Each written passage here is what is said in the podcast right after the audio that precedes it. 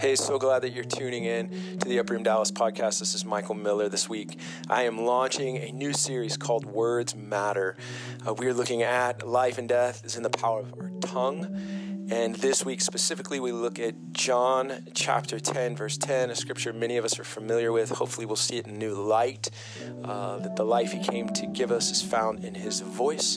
Also, um, we looked at James chapter 3, verses 1 through 8, and three analogies about the tongue. And my hope is that you're encouraged to uh, use your words, get on the offensive, uh, declaring God's word through your mouth. Um, I have great expectation for what He's going to do in this series. Enjoy the podcast. God bless. I just love watching the kids worship up here, don't you? It's super, it just blesses my heart the freedom uh, I don't know what it looks like around the throne of God, but I'm imagining there's kids playing Ring Around the Rosie. Like, I'm just imagining them dancing. There was a little blonde haired girl who had her eyes closed who was just doing 360s. If you're up front, you could see her. She was just lost somewhere.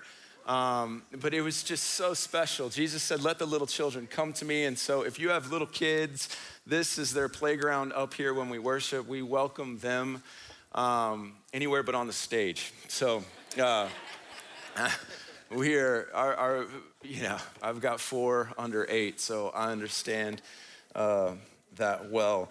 Speaking of, yesterday my wife uh, was coming to prayer. We, we love praying, we love communing with the Lord. Prayer is defined as relationship in our house. We're a house of prayer, we're a house that's in relationship with Him, and we do that morning, noon, and night.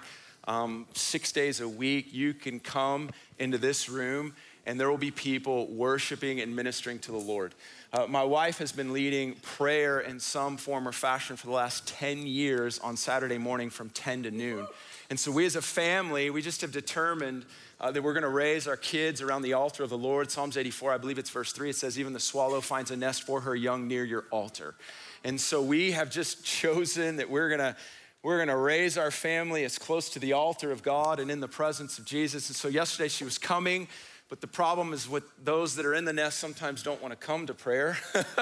and so Hannah was kind of kicking and screaming yesterday, uh, but we, uh, I didn't come, but uh, my kids and my wife did. And so here we give them uh, tools and ways to engage the Lord. And one of the things that uh, Hannah has is she has a little crayon set. She's using it now, and she has uh, some paper and she drew something. We, we try to encourage them listen to the Lord, draw what you feel like the Lord is speaking to you. And so Hannah drew something, and it was super prophetic because it was right in line. I was praying yesterday morning for what the Lord was going to do this weekend, and He confirmed it through this drawing. So look at this drawing.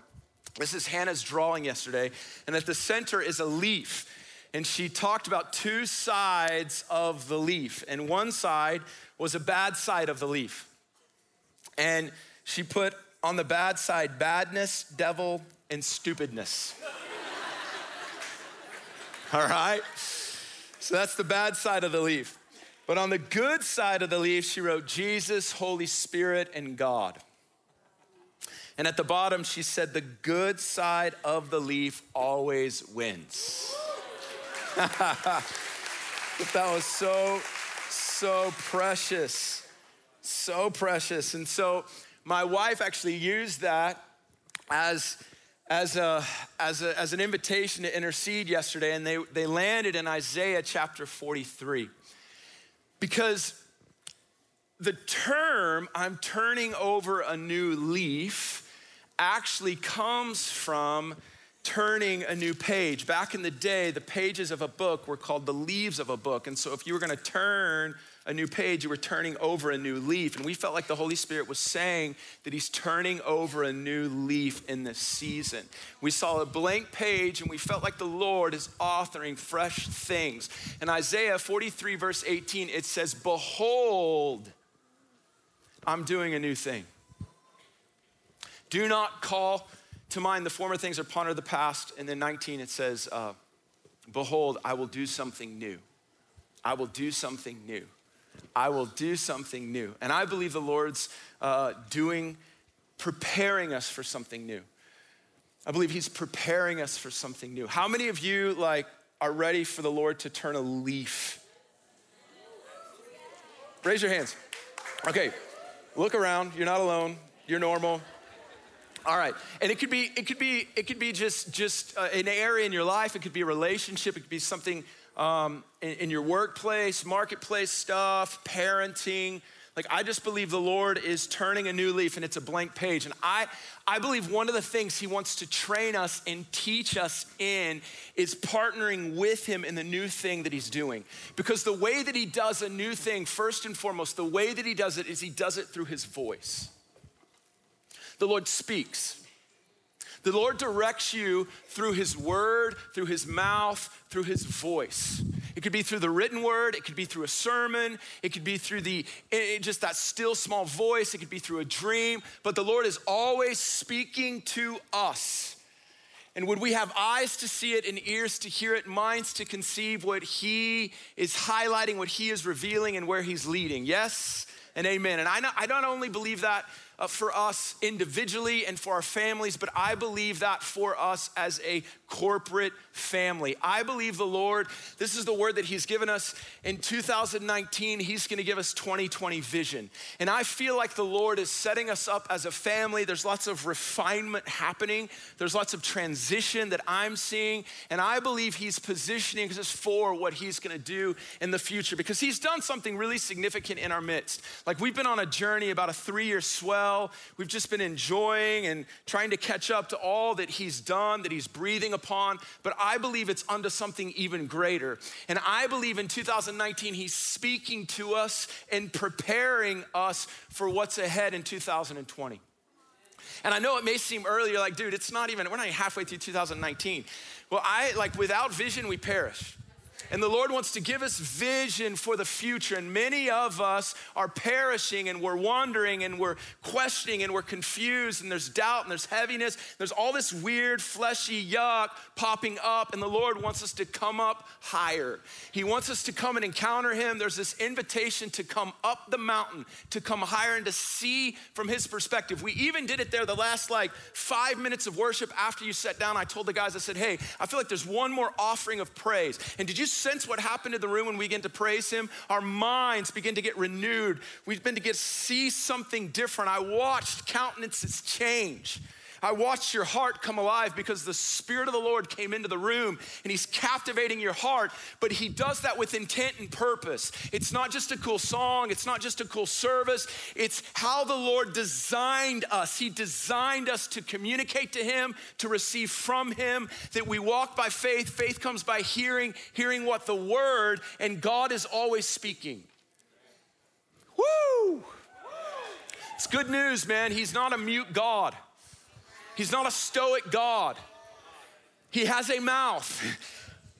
And in the beginning, he spoke, and all that we see, all that we know came forth from his mouth because from the overflow of his heart, he speaks, and he is still speaking this day. He's still creating, he's still renewing, he's correcting, he's directing. And there's this thing that's being orchestrated that we're invited into, and it's unto his glory, it's for his renown, it's unto his fame. In little upper room, I just feel like the Lord is ready to reposition us in fresh ways for families, for our city, for a generation that's coming.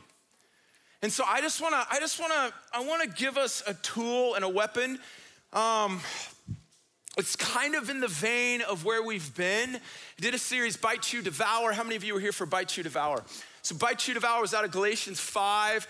Um, I believe it's like verse 15, 16, but it, it, it talks about loving your neighbor that that's the second command. It says, but if you bite, chew, and devour one another. And we talked about how in relationships we get bitten, yes? And a lot of times the way we get bitten is through language and words. So you have a conversation with your spouse and they say something in haste, they say something uh, reactionary, they say something eh, out of anger, and that cuts your soul. It, it, it lacerates you. And so, how you respond from that moment determines the state of your relationship moving forward. We just talked about processing conflict in a healthy manner, loving each other in that conflict. But, but one, of the, one, of the, one of the things we focused on was our language and our words. And I've just been like really meditating on the power of our words. And so for the next three weeks, I wanna, I'm gonna be preaching every weekend. And for the next three weeks, we're gonna have another series, back to back series. Oh my God, what's happening Upper Room? but I feel this pastoral this pastoral, fatherly heart for us. And I want to give us tools so that we can, with in one mind and one heart, move forward and embrace what the Lord has for us. And I feel like uh, I feel like the bite chew and devour was to equip us to to relationally connect and love one another.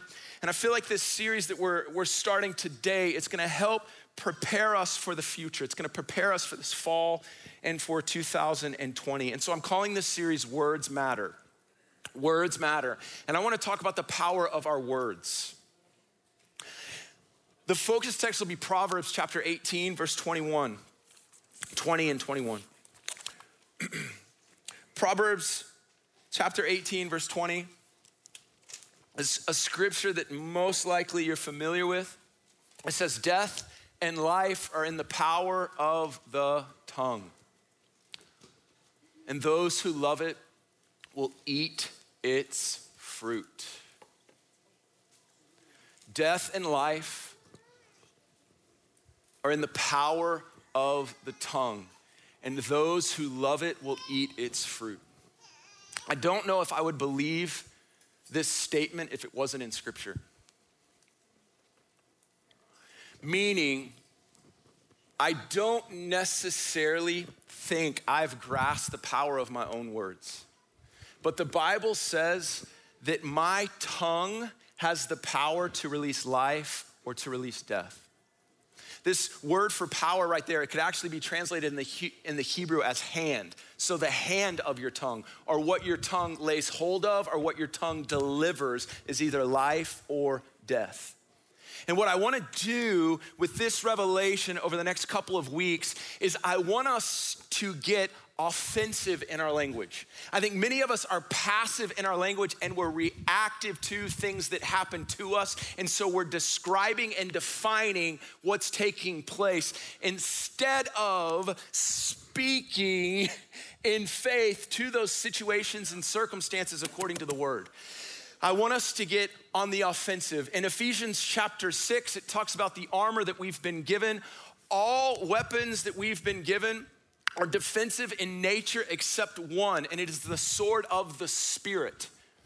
The sword of the Spirit, which is the word of God coming forth from our mouth. One of the descriptions in Revelation 19 about Jesus is that Jesus has a sword coming out of his mouth. And you are created in his image. Your words pierce, your words direct, your words open up, your words change things. Whether you know that or not, your words have power. And that power is found in your tongue.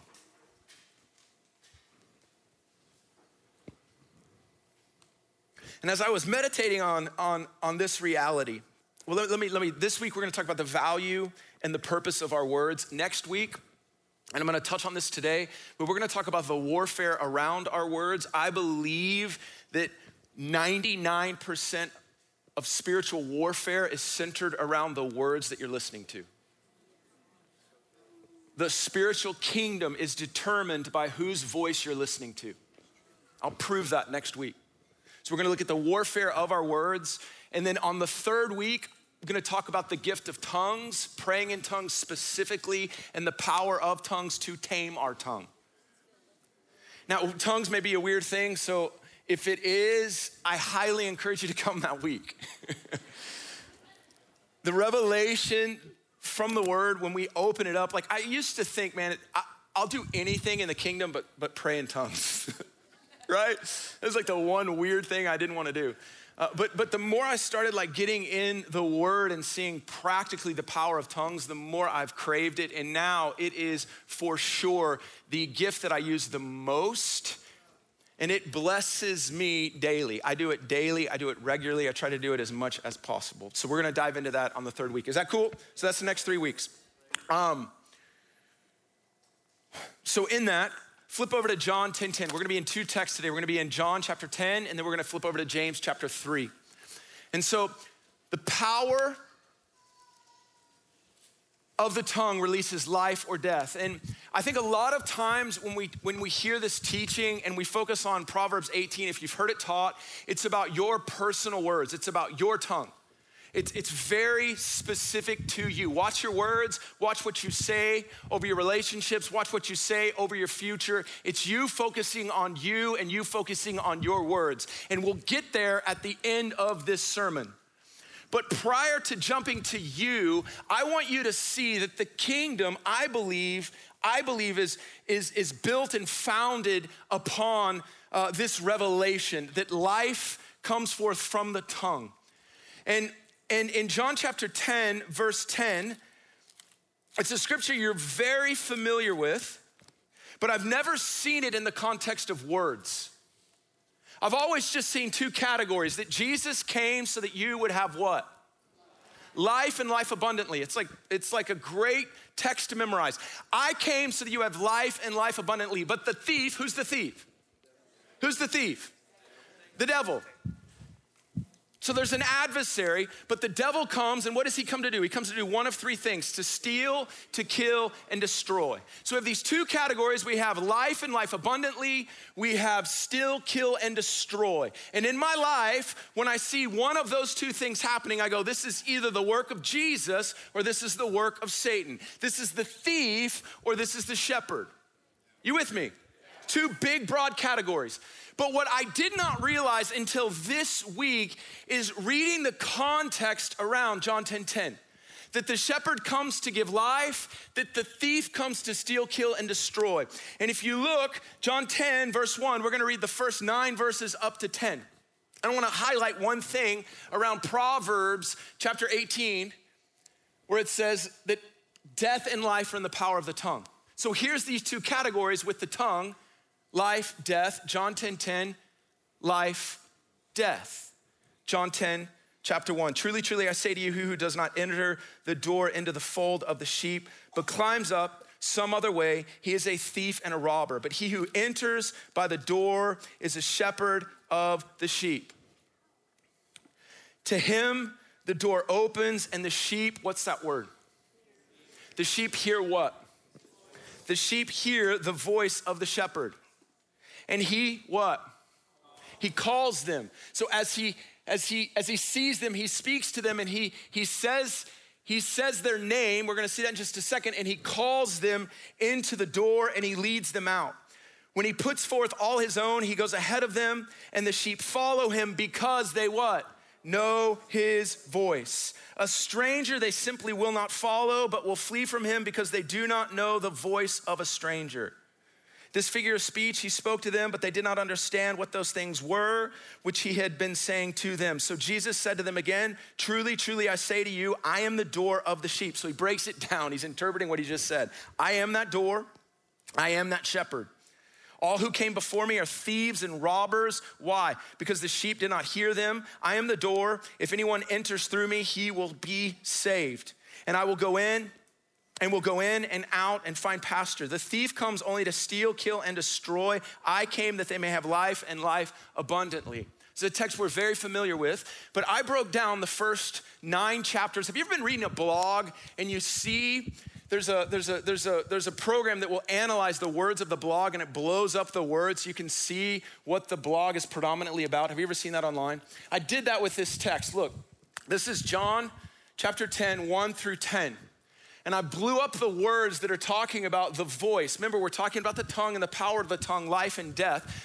Jesus is calling himself the shepherd. In verse three, he says, To the doorkeeper opens, and the sheep hear his voice. Now, what he's speaking about is your salvation. This is a very, very important revelation, the power of the tongue, because this is how you got saved. I don't know when it was, but at some point, someone proclaimed the gospel, and the Spirit of God came upon their words, and that word hit your heart, and your heart came alive under the life that you were hearing, and things have never been the same because the shepherd called you by your name. He called you by your name. You were lost, you were cut off, you were estranged, you were dead. You were dead, D E A D. You may have been alive, but spiritually you were dead. And then a voice, a voice came forth outside of you and spoke into your heart, and you came alive. Second Corinthians chapter 4, verse 6, it says, He who spoke dark, uh, light into darkness spoke the knowledge of his son into your heart. So the Lord spoke to you, in his word, Psalms 107, verse 20 says, He sent forth his word and healed them. So he sent forth his word to your heart. Life entered in, and things have never been the same. This is such a foundational reality. The power of the tongue. There's life. And because the Lord spoke to you, you now have life. He sources your life through the word that he spoke to you. And you're a new creation. This is what the shepherd does. But he doesn't in there. He calls you by name, he leads you out, he leads you out by your voice.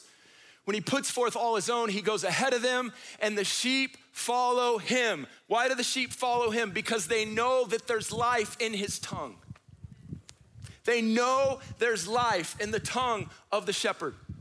They know his voice. A stranger they simply will not follow, but will flee from him because they do not know the voice of a stranger. He's gonna define the stranger in just a second. Again, I say to you, I'm the door of the sheep. All who came before me are thieves and robbers. Say those two words thieves and robbers. All that came for me are thieves and robbers, but the sheep did not hear them. The sheep did not hear the thieves and the robbers. I'm the door. If anyone enters, he will be saved, go in and go out and find pastors. So the thief comes. The thief comes. The thief comes to steal, kill, and destroy. How does the thief come? The thief comes with a voice.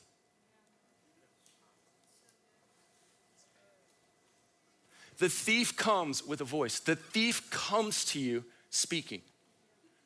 The thief's first words recorded in the Bible in Genesis chapter 3, verse 1 is this Indeed, did God say. Indeed, did God say. Because he comes to steal the words of life from your heart. And I think it's interesting in John 10 10, this is something I didn't see, I've never seen in this text. It's in John 10 10. Jesus says, Jesus says, the thief comes. Everyone say, comes. The thief comes. It's present tense. But Jesus says, I came. The thief, he comes. But Jesus says, I came. What does that mean? The thief comes to, st- I wrote this down. The enemy comes where Jesus has been. The thief comes to steal, kill, and destroy the things that the shepherd has spoken to you.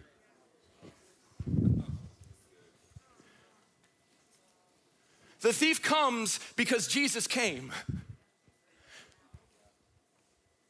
Our role as ambassadors on the earth is to destroy the works of the devil. We're on the offensive.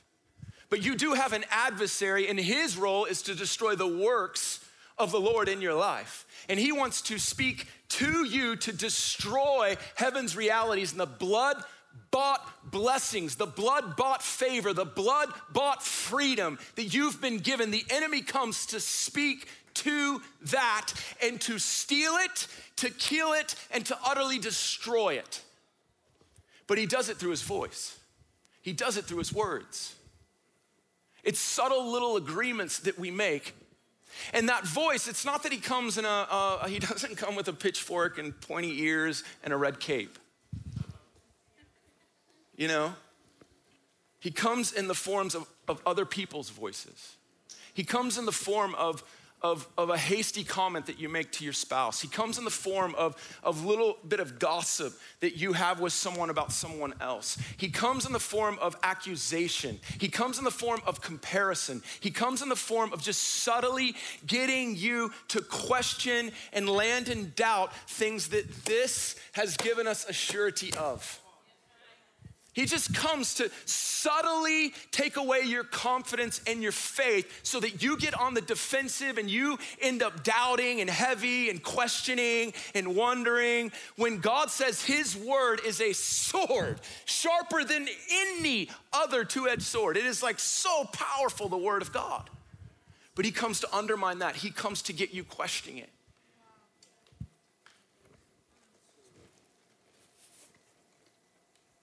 Jesus came to give us life and life to the full, and life is found in his voice.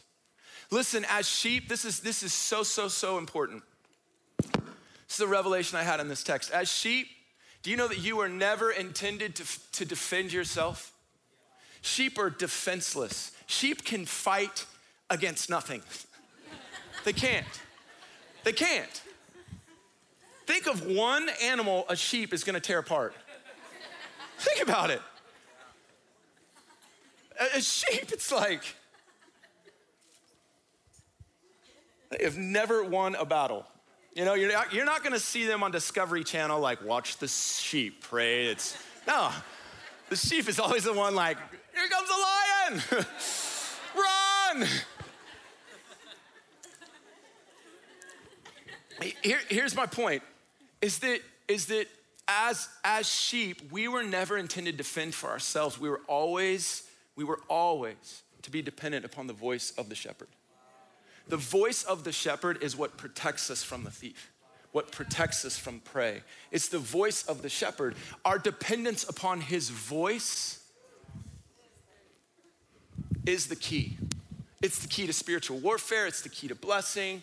He came that we would have life and life abundantly. He came as the Word of God, incorruptible, Jesus is the Word, and that Word establishes us.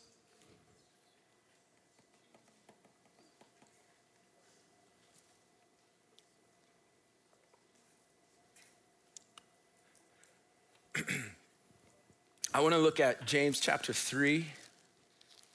And I just want to give you three practical ways the Word of God releases life in our lives.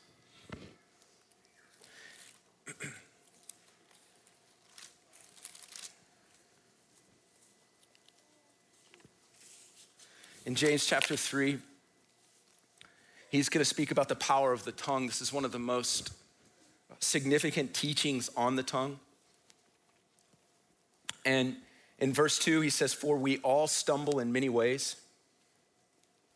He says, If anyone does not stumble in what he says, if anyone does not stumble in what he says, he's a perfect man. Meaning, meaning, meaning your words, your words affect your behaviors. If, if anyone does not stumble in what he says, he's a perfect man.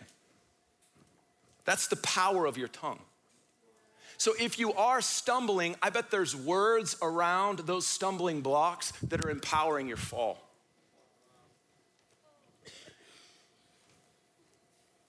Like, like if you're stumbling, I feel the Lord on this. If you're stumbling a lot in your faith, I want you to examine the words that you're speaking over yourself.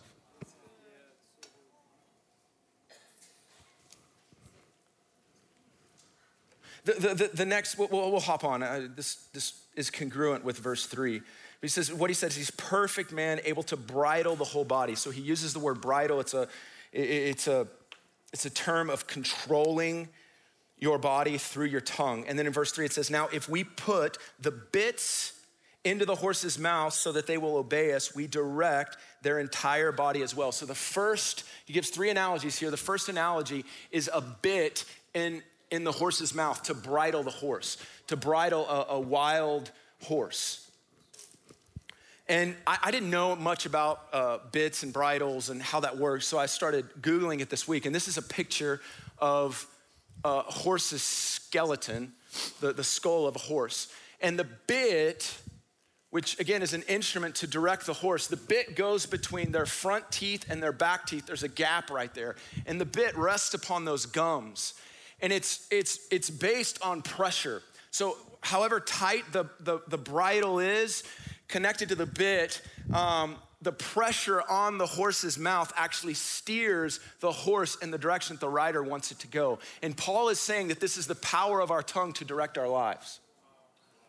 And so, so I believe, I believe that this is used to mature an animal. It's used to train an animal. If an animal's wild, it needs to be broken. And the way that you would break it is you would put that bit in its mouth and you would direct the course of its being based upon the pressure that you put on that region. And I believe, as young believers, which we have a lot of, as young believers, this is what the Word of God does. The Word of God comes and it needs to be upon your tongue to direct your life. Like many of you are stumbling, and I believe it's because of the words that you're speaking. Like I have seen men, and listen, this just isn't those that have been born again like last month or a couple of months ago. It could be people that have been born again for a decade. You're still immature. And the way you know if you're mature or not is if you're stumbling a lot. It is not normal for Christians to be in habitual sin. I don't say that to condemn you. I say that as, as an aim for you, like to target, because it doesn't mean we don't sin. It doesn't mean that we're perfect, but this habitual, like I'm stuck in some type of habitual sin, man, God has provided all that we need to get out of that. And one of the areas that I see a lot of men and now women struggling with is pornography. It's like this constant stumble with pornography. And I want to encourage you, if you're struggling with pornography, to really get the word of God in your mouth, to train and correct your perspective, because as a man thinketh, so is he. When I was 25, the word of God was like a bit and bridle in my mouth because of my past. When I was when I came to the Lord, I came with a lot of shame and guilt, been very open about my past and things that I experienced. I had a, a, a deep wound from sexual sin. And sexual sin's different than any other sin because every other sin's outside of the body, but sexual sin's internal. And there was this level of guilt, shame, and the marker for me was condemnation. I lived condemned because of things that I had done. Can you relate? Am I the only one? Okay.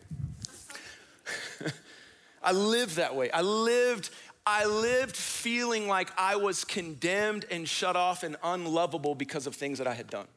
You wouldn't have known it from the outside, but inside, that's how I felt. And, and it started showing up emotionally. And when I was 25, I started just having panic attacks, anxiety. This gate was open, and man, there was like a, a, a, tormenting spirit that was put upon me for about six months. And what it was is it was exposing this wound. It was exposing a false foundation, and the Lord, and His jealousy and His love, I believe, allowed me to go through this. And I started going to doctors and exercising, and like they told me that uh, they told me I had a chemical imbalance. They told me that I would have OCD and that I would never get over it. Um, they just told me a lot, and it was really a it was really a scary time for me. But I, I mean, I, I love the Lord, and so I started pursuing the Lord, and I heard I heard this scripture in my heart. I was reading the Bible one day. I heard this scripture. It's 1 Corinthians chapter 2, verse 16. And it says that you have the mind of Christ. And when I learned that I have the mind of Christ in light of what everyone else was saying, I was like, well, the Lord's mind does not have OCD. The Lord's mind is not depressed. The Lord's mind is not filled with anxiety. And so what did I do?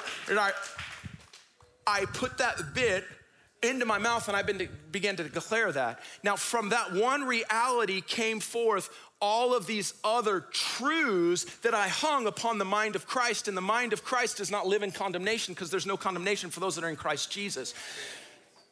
And so I started to believe the word. And I remember having panic attacks, literally.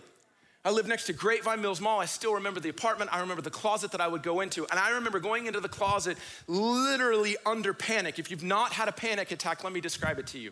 It's like you're sitting in a parked car with the accelerator all the way down and the engine's revving, but you're not going anywhere. That's what's happening internally. And I'm, I'm feeling insane. I'm running to the closet and I said, Lord, I know that this is my reality. I know that I have the mind of Christ. And I began sowing into my mind the word, and it didn't happen overnight, but over time, sanctification began to hit my heart and my mind, and I began to get it renewed to see myself rightly before Him. And the bit of God's word trained me to run the course that He had laid out for me because His word, His word is the source of my life. There is life in the power of His tongue. This is how the Holy Spirit sets us free spirit and truth. And so there, there's seasons, like if, if you are struggling in habitual sin, I really want to go after that. You, you need a healthy dose of the word. And you don't need to read it for comprehension. You need to read it so that it, it pierces your heart and it becomes a part of your life. It becomes a part of you. You're chewing on it, you're meditating on it, you're declaring over yourself that you are forgiven, that you are not condemned, that you actually will not put a, a, anything that's impure before your eyes. You will not walk in defilement of the flesh. You will wage war according to the flesh. Like you will pick up your sword and engage. You're not. You're not passive and you're not a victim to what you you've done in your past.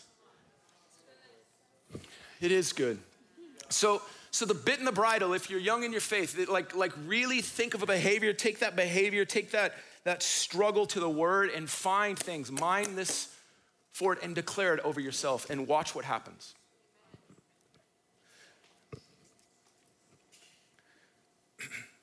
It will direct you, it will guide you, it will put you on the path today for what the Lord has for you tomorrow. He'll teach you how to be obedient today. Some of you are young and you do have a mighty call and you're waiting for that call to come and you're wondering how it's going to happen. It comes through a bit and bridle in your mouth and you typically being taken where you don't want to go you serving in a place that you don't want to serve. The Lord takes you into a place where you thought you thought you thought it would be one thing and it turns out to be another and the Lord sits you there and sometimes he leaves you there just so that the word can sit on the end of your tongue and reframe and reshape what you say in light of what you see.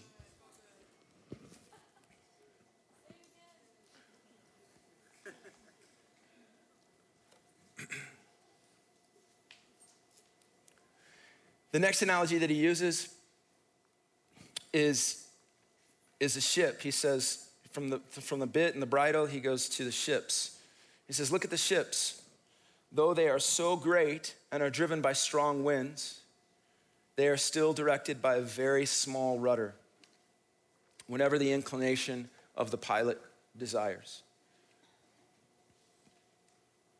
So he uses the analogy of a ship and a rudder and, and the rudder actually is very, very small. I, I believe the Titanic, I read this this week, was like 900 feet long, but the rudder was like 70 feet. It was less than about 10% of the ship, and it's in the back, and it directs the ship. Ships are directed by rudder that's underneath um, the ship. And I think it's interesting here because if the bit and the bridle is to train us and correct us, and it provides uh, that, that correctional direction for us, I believe the, the, the ship or the rudder in the ship, uh, I believe that it steers our life. And, and, and I think it's interesting in this, in this text, it says, Look at the ships, though they are great and driven by strong winds. It's interesting, James puts, puts that in there driven by strong winds. Driven by strong winds. Because earlier in James, it talks about strong winds. In James chapter 1, verse 6, it says this it says, this speaking about prayer and faith, it says, He must ask in faith without doubting, for the one who doubts, for the one who doubts is like the surf of the sea, driven and tossed by the wind. Driven and tossed by the what? Driven and tossed by the wind. Driven and tossed by the wind. And so in James chapter 3, he's saying, although ships, big and large, driven by strong winds, they're directed by the rudder, meaning they're not directed by the winds that are against them. Meaning that external circumstances, winds, and waves of life will not direct the course of our ship. We're not directed by what happens to us because there's an internal rudder that has committed in that direction. And when the winds come, they're only going to increase the speed and the direction that the word has set the trajectory of my life. Many of us, we're just blown to and fro by circumstances in life, by diagnoses, by things that we see, and we're interpreting life through the lens of the natural. And the Bible says that the rudder of your life is your tongue, and your tongue needs to be anchored in the Word. David's a great example. David, listen, listen to the rudder of David's life. In, in, in 1 Samuel chapter 17, David's facing Goliath. This is what it looks like when the winds blow, but the rudder is steady. Goliath, a proven champion.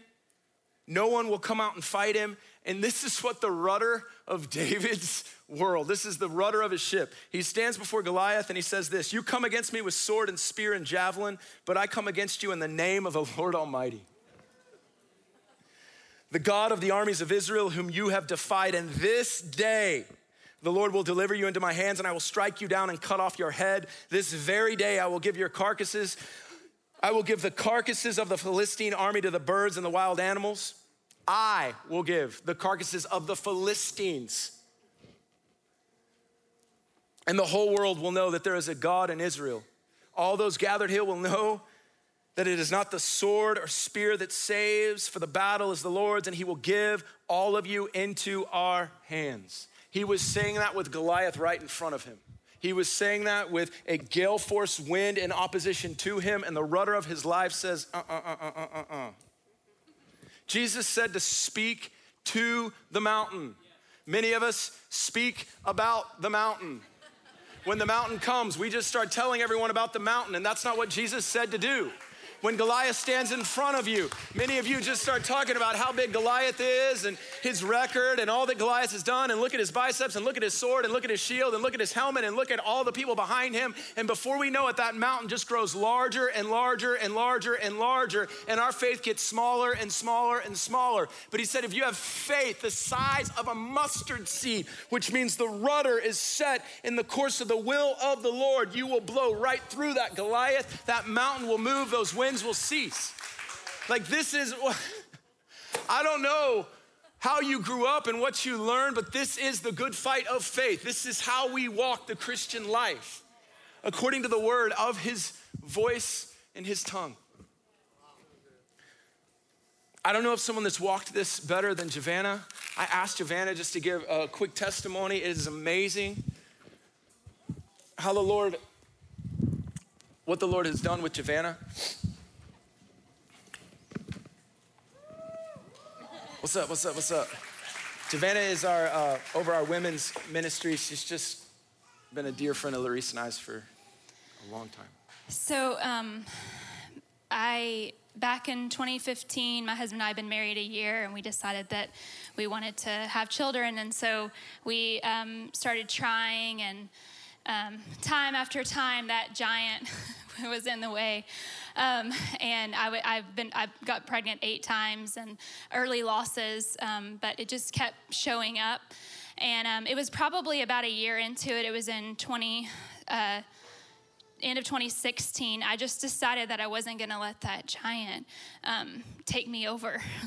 and through community and through having um, good friendships and through um, the Lord and the Word, um, I just decided that I was going to recognize who I was as a daughter, see Him rightly, know that I'm seated in the heavenly places, and I was going to declare the word of God over my life. And um, people would, you know, that's what's beautiful about walking in community is that you, they would send you words or scriptures. And so i would get collect words from them and i would collect words from the lord and i would just start declaring like psalm 113 9 i am a childless woman but a childless woman will be a, a mother of children you know, and I would just be like, no, I'm looking you right in the face, and I will be a child, I will be a woman of children. My house will be full. And I started declaring Job 22, 28 says, decree a thing and it will be established, and all the light will shine on your ways. And so I knew that even though I couldn't see with my eyes in the moment, that I was saying it, it was being established in heaven coming on earth, but it just wasn't my timing. See, our timings are different. You know, my timing is now, but he had a specific time, and it was actually about a specific time when my children would be birthed on wow. this earth for his kingdom. But it was through, and, and then actually, as I got into that place of declaring, so seeing myself, myself as a daughter, recognizing, knowing his intentions were good for me, they're for me, and then seeing with the eyes of faith, making the declarations, what happened was as I started declaring, my eyes got off of what I so desired and my eyes got on him, and I began to become so hungry and so thirsty for him. And then encounters would break out, and encounters break out my closet, my home, around here. Like it was just crazy, but I was so hungry for him because he is the only thing that satisfies. So, all that has taken place in the last four years. And about a year ago, um, you got to know your season. And so, my husband and I, um, Adam, we um, felt like the Lord was leading us to adoption. And so we we started on the journey of adoption and the Lord showed up through finances and just crazy encounters over the last year. And so then we just started declaring over birth mom. And we were like birth mom's to know the Lord. She's to know the Lord and our daughter's to be whole and healthy or our son's to be whole and healthy.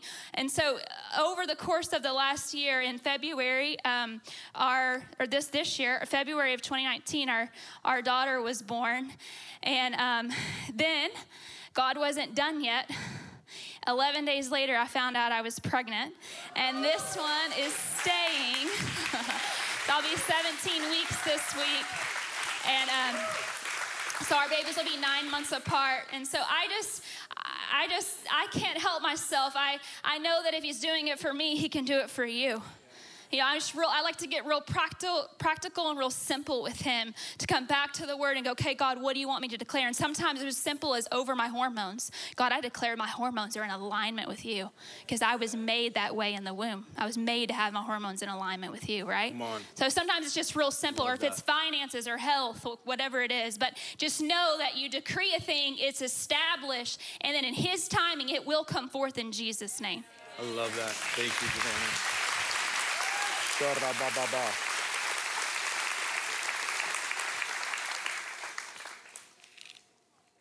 Let the weak say, strong. There's something about an internal reality,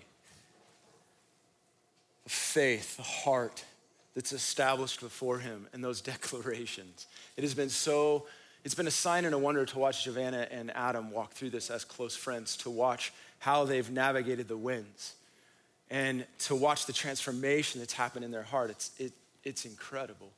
And so I, I, uh, I've got a real practical exercise for us today in ending, but before we do, there's one more thing. He, he talks about the bit, he talks about the rudder, and the last thing he says, he says that the tongue is a flame.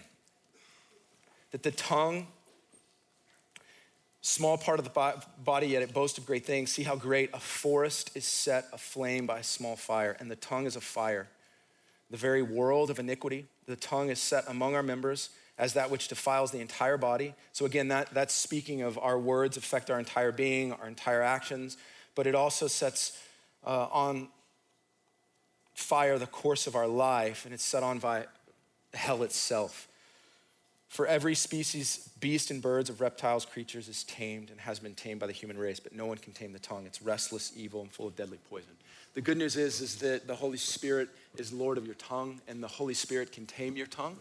But the power of your tongue is that just like a wildfire set, uh, your words can impact others. Your words can influence people's perspective of different things. Have you ever seen an area that's been burned by a wildfire? Have you ever seen a forest fire that's set? We were in Napa uh, two years ago after uh, uh, many of the vineyards had burned. There were multi million dollar wineries that were ashes because of a small spark that hit some vines and destroyed hundreds of millions of dollars worth of vineyards and wineries. It was utter destruction. And, and I, I, think of that when I think about the power of our words and just idle words that are spoken, specifically in community, and how tongues divide people.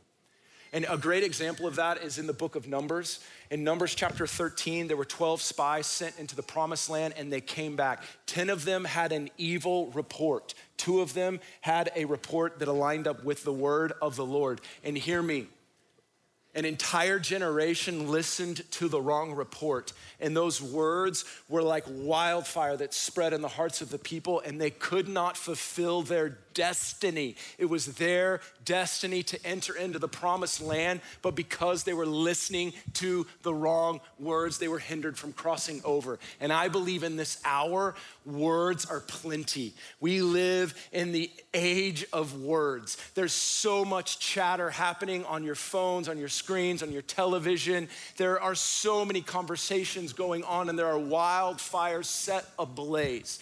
I believe the Lord is, is, is speaking into these issues like social uh, justice and racial reconciliation, seeing awesome things happen with abortion on the political landscape. But I believe there are wildfires everywhere, and it's very easy for you to get caught in one.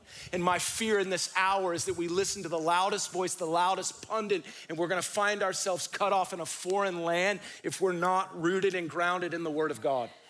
And I feel that for us as a community, I feel the Lord is speaking directive to us. I believe the Lord has a significant a significant destiny for the upper room family.